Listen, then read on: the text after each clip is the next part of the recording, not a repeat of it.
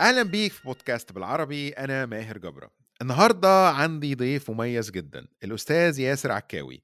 هو صحفي اقتصادي لبناني ناشط وناشر في مجال حوكمة الشركات وحقوق الإنسان. وبما إن النهارده هو اليوم العالمي لحقوق الإنسان فهنتكلم عن حقوق الإنسان ولكن من منظور مختلف. يعني هنناقش الموضوع ولكن المرة دي من منظور ال business وريادة الأعمال. هنتكلم عن العلاقة بين تطوير ال business وريادة الأعمال والدفاع عن حقوق الإنسان. يعني إيه اللي ممكن ترتكبه الشركات من انتهاكات لحقوق الإنسان سواء على المستوى البيئي أو على مستوى الخصوصية أو على المستوى الاجتماعي؟ وإزاي وليه مهم نطور ال business models والمعايير اللي بتخضع لها الشركات علشان نقلل أو نمنع من الانتهاكات دي؟ الأستاذ ياسر عكاوي هو رئيس تحرير مجلة The Executive وهي مجلة أونلاين متخصصة في الاقتصاد وال business في منطقة الشرق الأوسط وشمال إفريقيا.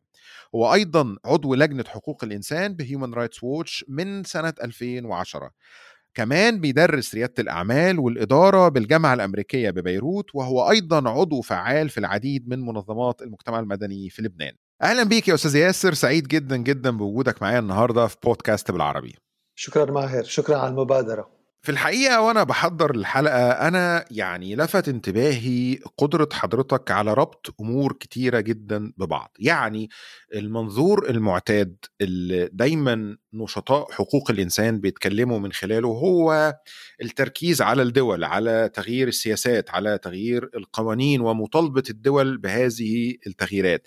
لكن حضرتك أنا لاحظت في شغلك في كتاباتك في اللقاءات اللي حضرتك بتتكلم فيها أنت بتركز أكتر على دور الشركات على إيه الانتهاكات اللي بتعملها هذه الشركات وإزاي نقدر من خلال المعايير أو فضح هذه الانتهاكات نعدل من أو نحد من هذه الانتهاكات. فلو ابتدينا بسؤال بسيط جدا ليه حضرتك بتركز على الشركات؟ أو إيه دور الشركات في انتهاكات حقوق الإنسان؟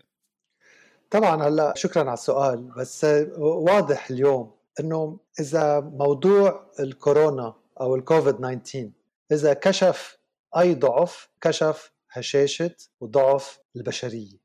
وصار مجبورين يعني كل المجتمع الدول الشركات الأشخاص تشتغل سوا لحتى تحد من تأثير البيئي ومن التأثير المجتمعي لأنه البشرية فعلا بخطر ولازم كلنا نتساعد. ولكن دائما مثل ما حضرتك قلت وقت ما نحكي عن حقوق الإنسان نحكي عن دور الدول وعن انتهاكاتها لحقوق الإنسان بالحروب وبالسلم وبالمظاهرات وبالحقوق المرأة وحقوق الطفل.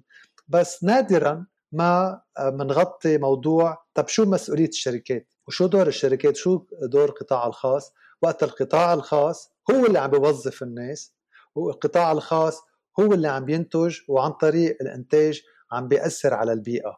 طب نحن كيف بدنا أو شو المبادئ اللي فينا نحن نحمل هالشركات مسؤوليتها لتغير من ممارساتها بطريقة إنه تحمي حقوق الإنسان وتحمي البيئة واللي هو كمان البيئة من ضمن حقوق الإنسان. وهذا الموضوع طبعا أساسه لأنه حقوق الإنسان وقت ما انكتبت سنتين بعد الحرب العالمية الثانية كان تركيزها على ممارسات الدول بالنسبة لحقوق الإنسان بعد الحرب ولكن ما تطرقت لعمل القطاع الخاص. ولكن مع الوقت القطاع الخاص صار أكبر من الدول. يعني أكيد أنت بتوافقني بالرأي إنه في شركات موجودة بالعالم أرباحها بتوازي إذا مش أكبر من الناتج القومي لبلادنا. بالضبط. في شركات دلوقتي ميزانيتها أكبر من ميزانيات دول. أكيد. وطبعا هن مشكورين وعم بيشتغلوا بطريقة بس طبعا بهالجو هيدا آه، الشركة صار عليها مسؤوليات أكثر يعني اليوم معني هلأ من باب المزح وقت ما آه، بتسأل شخص ساكن بدبي بتقول له أنت وين؟ بقول لك أنا بمايكروسوفت. ما بيقول لك أنا بدبي. بيقول لك أنا ب Standard Chartered Bank. ما بيقول لك أنا بالبحرين.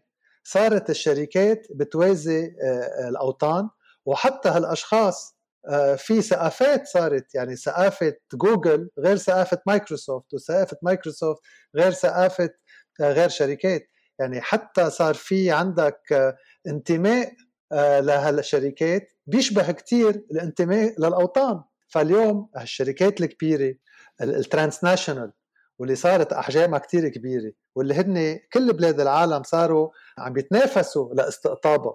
انه لدرجة انه دبي عم نعطي example دبي خلقوا نظام قانوني بال DIFC مختلف عن نظام قانون آه الإمارات. يعني اليوم إذا أنت بقلب ال DIFC أو بتفتح شركة بالمركز المالي بدبي أنت ب common law واللي هو مثل بريطانيا وبأمريكا وقتها إذا أنت خارج DIFC أو آه، أو المركز المالي لدبي آه، القانون بيختلف. يعني تصور لوين الأوطان مستعدة تروح لتقدر تستقطب هالمستثمرين تستقطب هالشركات واللي أكيد خطة ناجحة.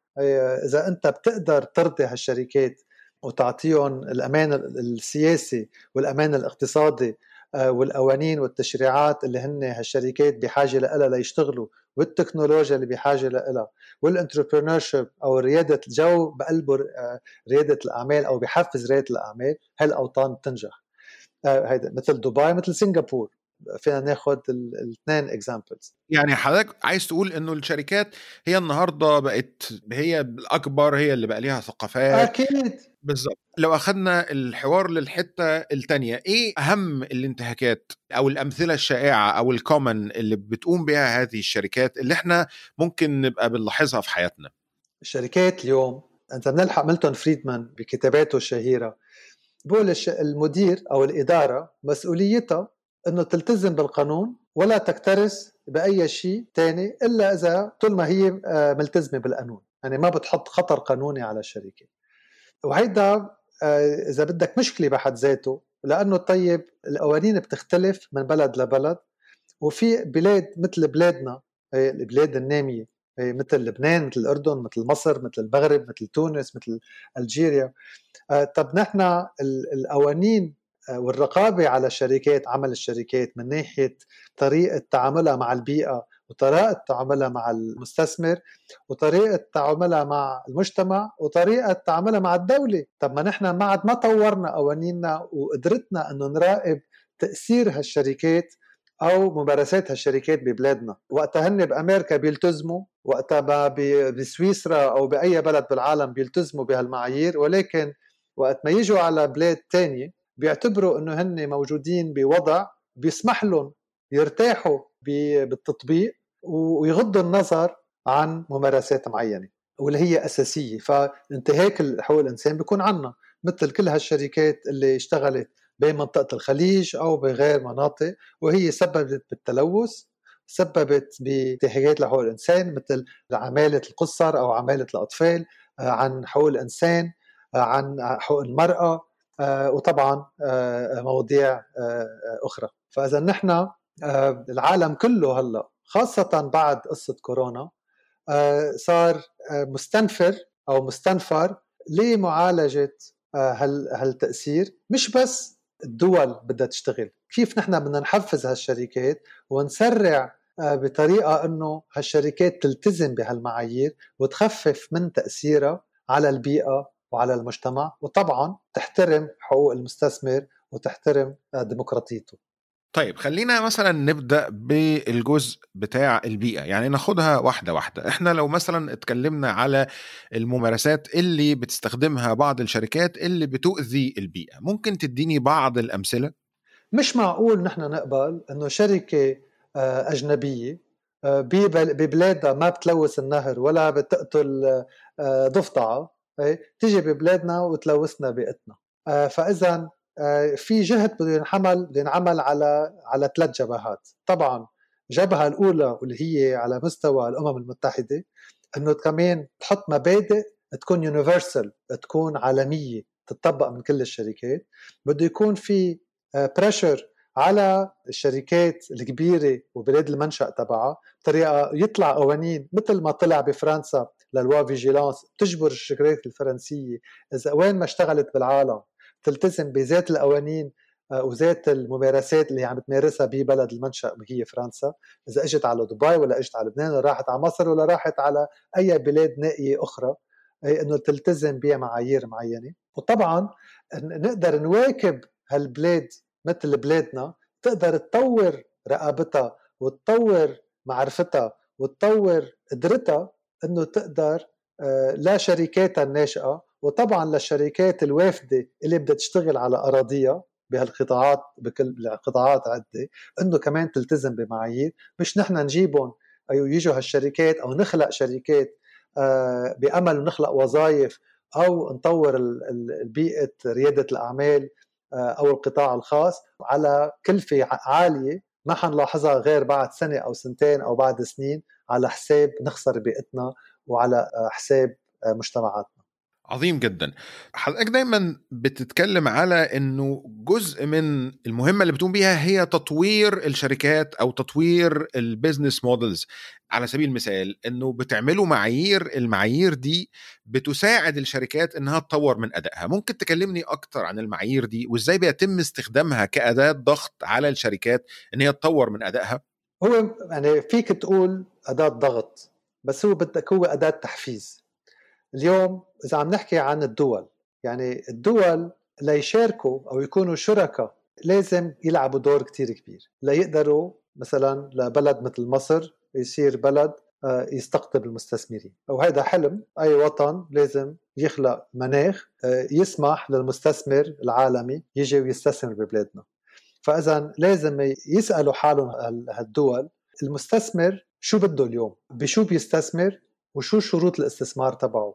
وشروط الاستثمار يا ماهر اليوم ما بقى المال. المال أكيد مهم وكل الشركات بدها أرباح وكل المستثمرين بدها أرباح. بس ما في مستثمر بده يربح بقى على حساب البيئة وعلى حساب المجتمع. فمن هون اليوم أول سؤال المستثمر بيسأله شو وقع هالاستثمار على البيئة بمصر أو على المجتمع بمصر؟ مش بس بده إنه ما يكون في أثر سلبي. المستثمر اليوم بسنة 2020 و2019 و2021 بالمستقبل حيسأل هل وقع استثمار حيكون إيجابي حيحسن البيئة حيحسن المجتمع؟ إذا الجواب نعم المستثمر حيستثمر. ممكن تديني أمثلة على الكلام ده؟ يعني مستثمرين مين؟ شركات زي إيه؟ مثل عندك مثلا بيمكو فانغارد بلاك روك وهدول أكبر صناديق استثمار. الاي اف سي الاي اي بي الاي بي ار دي هدول كمان صناديق آه، استثمار آه، من البنك الدولي أو من غير جهات. أول سؤال بيسألوه هو هل حيكون في أثر طبعا إيجابي بهالاستثمارات اللي عم نعملها؟ وإذا الجواب لا هن آه، منهم ناويين يستثمروا. آه، فأكيد بيسألوا. مثلا أنا بقول لك بكل صراحة كان في آه، صندوق استثمار واتصل فيي إنه آه، هو بمفاوضات مع صندوق استثمار أكبر بأمريكا وصندوق الاستثمار الأمريكاني. عم بيقول بلبنان في عندكم مشكلة بالنازحين السوريين. واليوم أنتم حتوظفوا نازحين سوريين فيكم تعطونا تطمينات إنه أنتم حتحفظوا حقوق لهالموظفين.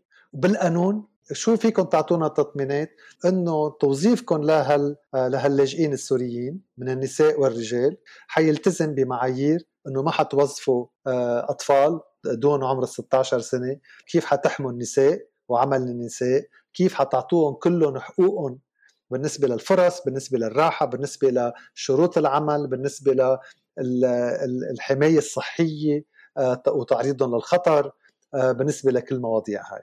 وطبعا الليستة طويلة ما حنعدها كلها فيها تقريبا أكثر من 200 مبدأ.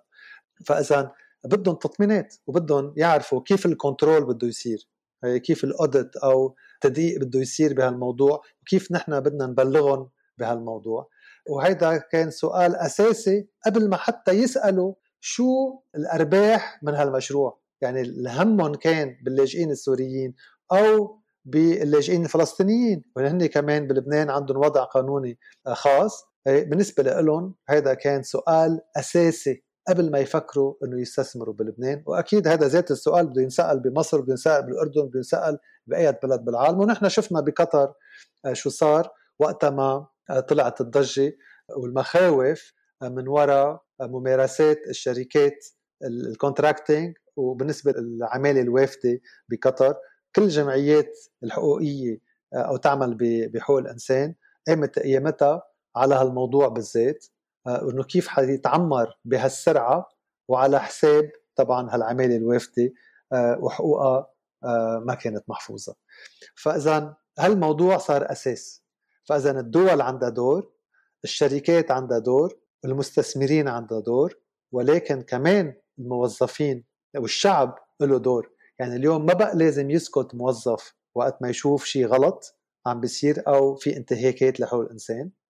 وصار في عدة طرق إنه يبلغ وقت ما يكون أو يشهد على انتهاك لحقوق الإنسان لو كان انتهاك له أو انتهاك لغيره. وذات الشيء ما لازم بقى ولا مواطن يسكت على انتهاكات للبيئة. إذا شاف أي انتهاك للبيئة لازم يبلغ عنها ببلده. وفي طبعا منصات بالعالم فيك أنت اليوم آه، تبلغ عنها. في عندك the business and human rights platform اونلاين في واحد يروح ويبلغ وإذا طلع مزبوط إنه هالشركة بسبب بتلوث أو ما عم تحترم آه، هالمبادئ أو هال standards تسأل الشركة بصير في مساءلة والشركة لازم تجاوب. فاذا طبعا الإنترنت وال social media سمحوا لهالشفافية تنوجد. وسمحوا لأصحاب الحقوق آه، إنه يقدروا يبلغوا عن أي انتهاكات عم بتصير ببلادهم أو عرفوا فيها. طيب لو إحنا بنتكلم عن ال social media خلينا ننقل على النقطة اللي بعدها.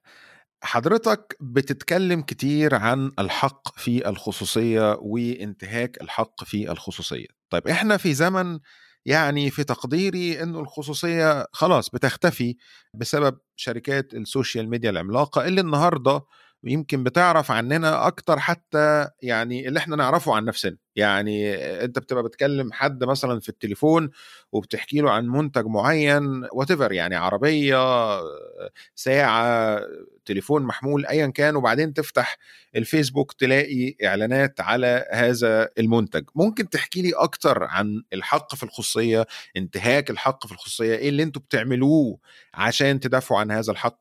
طبعا هلأ هذا الموضوع كثير مهم. لأنه اليوم ما حدا بده يفتح حساب ببنك إذا ما عنده تأكيد أو تطمين إنه بياناته الشخصية بالبنك حتكون محمية. فاذا مثل ما نحن كلنا قلنا البيئة والمجتمع وحقوق المستثمر هن أساس اليوم منزاد حرف ثالث واللي هو حماية المعلومات أو ال cyber technology واللي هي صارت أساس. إنه اليوم حقوق الأشخاص آه، ومعلوماتهم لازم تكون محمية.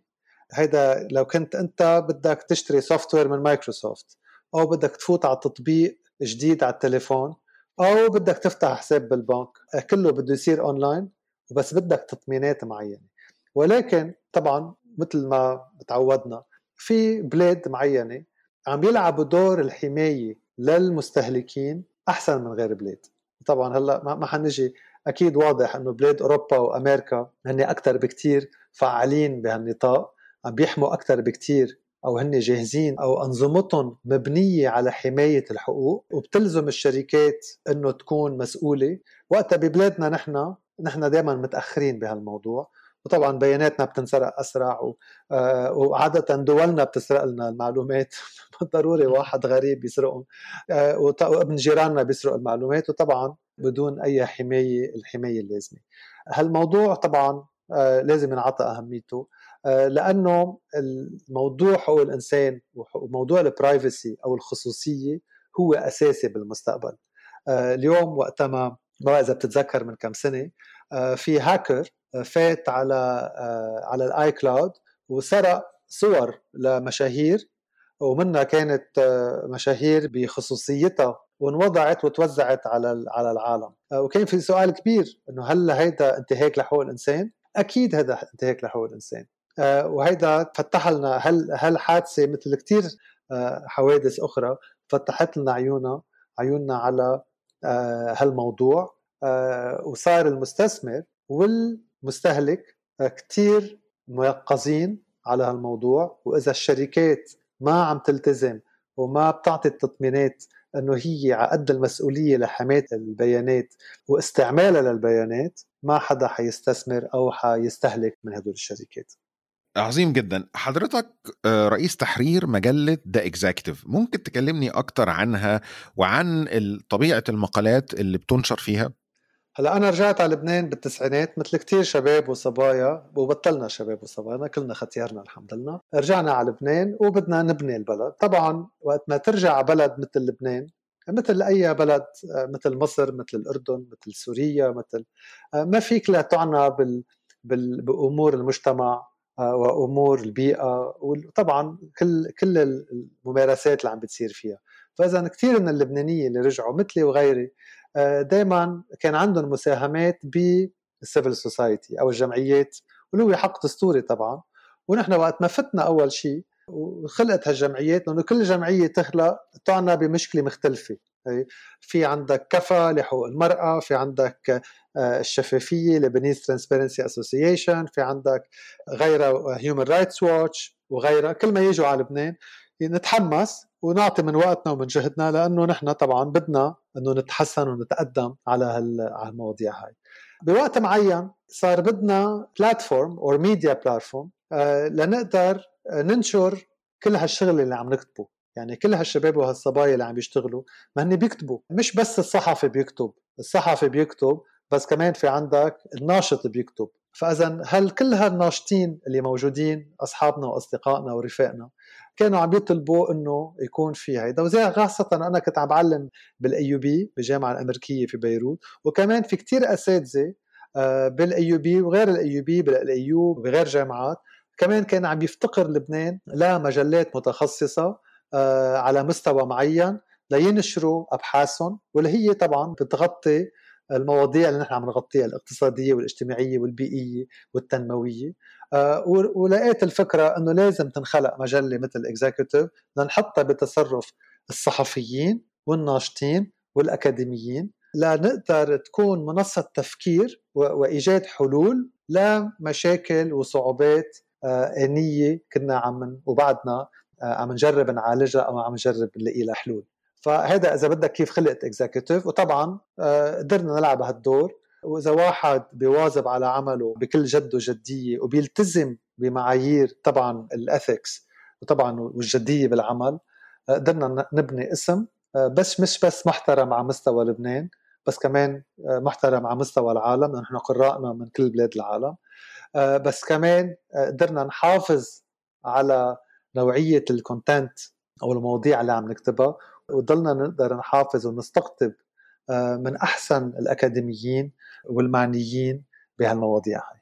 شغل حضرتك عبارة عن advocacy أو باللغة العربية مناصرة للحقوق إن حضرتك بتحاول يعني تشاور على المشاكل تشاور على الانتهاكات تحاول تقدم حلول تحاول تساعد الشركات إن هي تتبنى المعايير الأفضل عشان تقلل من انتهاكات سواء زي ما كنا بنقول في مجال البيئة في مجال حقوق العمالة حقوق الطفل وإلى آخره.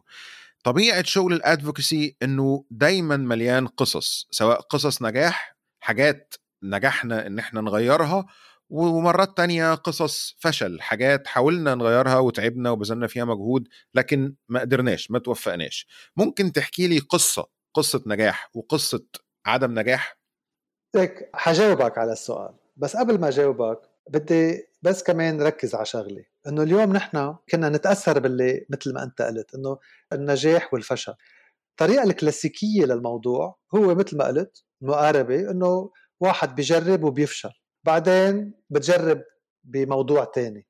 نحن تعلمنا من ريادة الأعمال إنه اليوم إذا المشكلة از فاليد بدك تضلك تجرب لتحل المشكلة. بس بلاكن بدك تغير طريقة المقاربة لحل المشكلة. بسموها بالإنجليزي fail fast and try again. يعني افشل أسرع وحاول تاني. افشل وحاول. ليش؟ لأنه أنت إذا موضوع حول الإنسان. عم تحكي حول الإنسان عم تحكي عن الطفل عم تحكي عن البيئة. اليوم إذا المشكلة از فاليد موجودة المشكلة موجودة مشكلة حقيقية.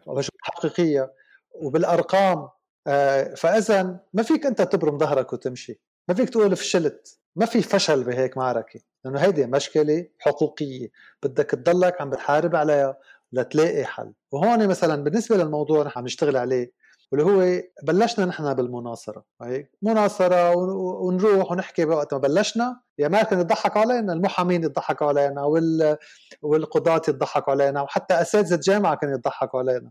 إنه مين هدول الشباب وهالصبايا المجانين؟ عم بيحكوا عن الإدارة الحكيمة والإدارة الرشيدة وبدهم يعطوا حقوق للمستثمرين الصغار. وقتها هو كانت طريقتهم طريقة الناجحة تعتبر كانت إذا أنت قدرت تاخذ حق المستثمر الصغير. يعني المحامي كان شغلته يلاقي طريقة كيف ياكل له حقه للمستثمر الصغير حتى ما يقدر يمارس حقه الديمقراطي بالشركة. فنحن جينا عرضنا فكر جديد وطبعا كنا مضحكة مضحكة بالبلد. طبعا هذا الشيء تغير مع الوقت. الخطوة الثانية وقت ما صار الموضوع مقبول عملنا المناصرة مع هيئات الأوراق المالية أو المصارف المركزية. صار الشغل مقبول صرنا عم نشتغل مع الشركات اللي فرجت اهتمام بهالموضوع.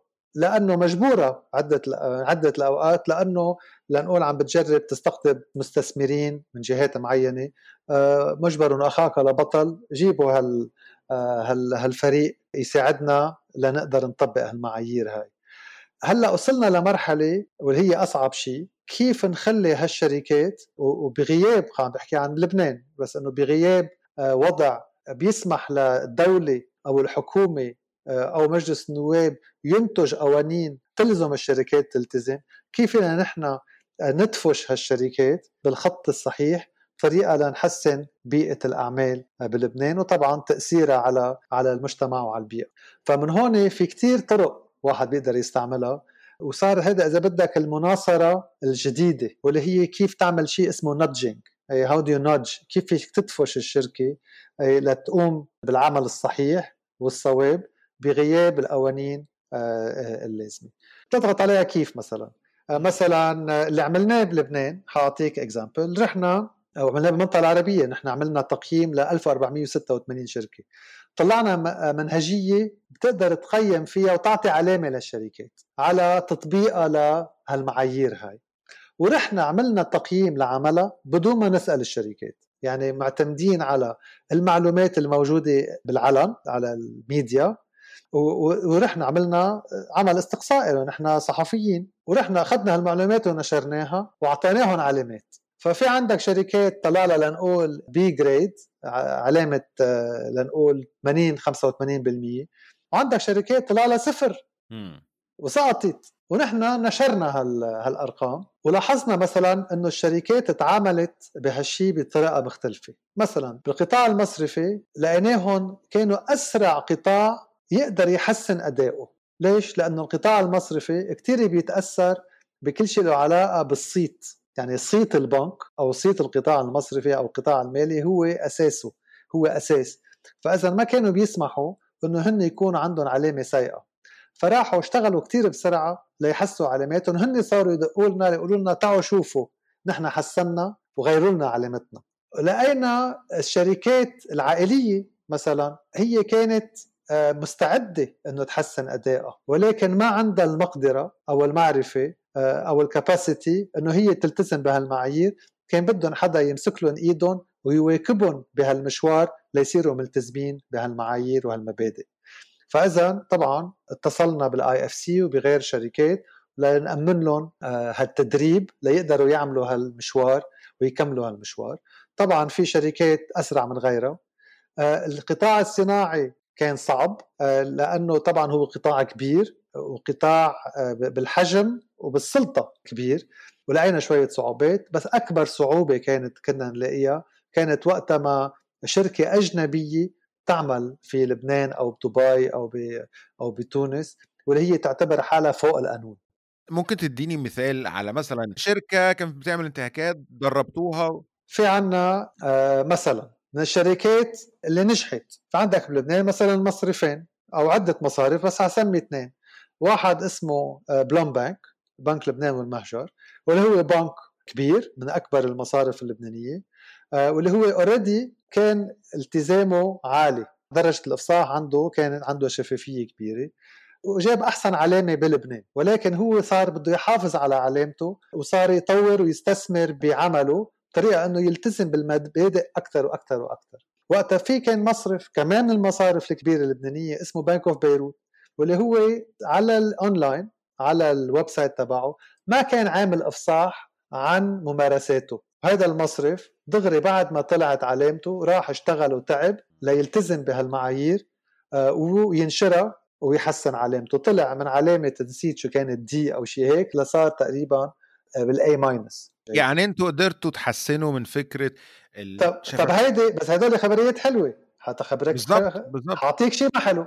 اليوم في عنا شركة اسمها شركة الترابة اللبنانية مملوكة من شركة هولسيم. تكون عندنا شركة اسمها هولسيم و Ciment Blanc واثنيناتهم مدرجين على الأسواق المالية هولسيم شركة سويسرانية اسمها لفارج هولسيم بسويسرا واللي هي إذا بتفوت على ال website تبعها بسويسرا أو بتزور معاملها بسويسرا بعد شوي أنظف من بيته للواحد.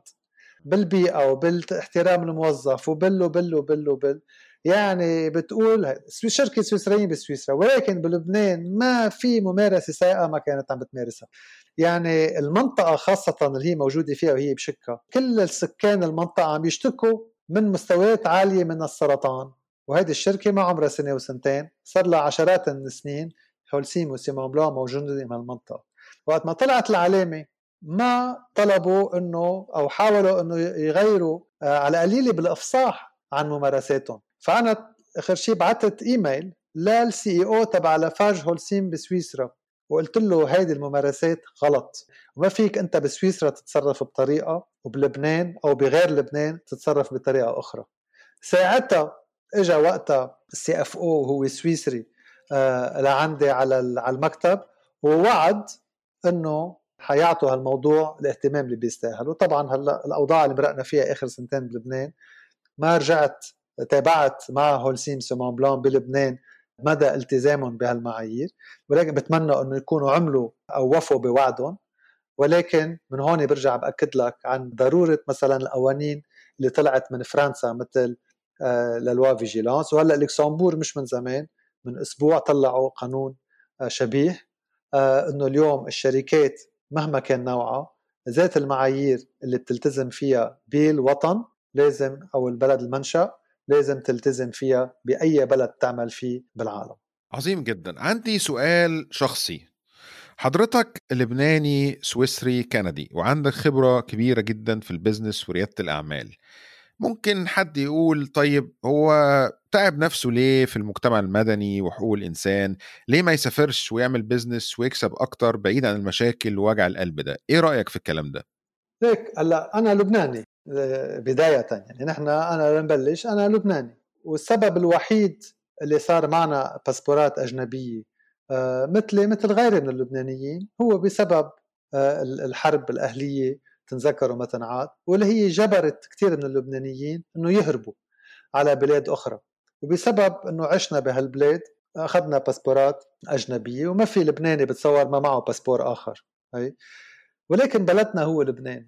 وفي بالنسبة للبنان خاصة واللي هو لبنان اللي حامل جراحه ما فيك أنت تكون لبناني وتتفرج على لبنان آه، عم بينزف مثل ما هو هلأ عم بينزف وتقعد تتفرج عليه أو تبرم له ظهرك وتمشي. ما فيك. you are compelled إنه أنت تضل وتثابر وتجاهد وترد لهالبلد القليل اللي هو عطاك إياه لأنه لبنان عطانا كثير لبنان مش بس عطى لبنان لبنان عطى العالم كله. فأنا مش أول ضربة كف ببرم ظهري لوطني وبفل. بالعكس أنا بعد انفجار أربعة آب كنت مثل ما أنت عم بتقول كنت عم فكر إنه ليش ما أنا بفتح مكتب بلندن أو مكتب بجنيف أو مكتب بتورونتو وبنقل شغلي لهونيك بصير بروح وبجي أنا بعد انفجار أربعة آب وقتها قررت إنه أنا هالبلد ما حأتركه إلا وقت ما أشوفه بصحة أحسن ويتحسن البلد.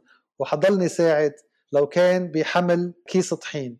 أو كان آه، بالتعليم بالجامعة أو كان بمساعدة بتصليح باب أو شباك أو مرأة عجوز أو أي شو ما كانت الطريقة. أنا حضل لساعد لآخر نقطة دم بعروق. هيك تبنى الأوطان مش بنمرم ظهرنا وبنمشي. إزاي شفت الانفجار كواحد يعني قضى حياته بيتكلم عن الشفافية والمحاسبة والحوكمة؟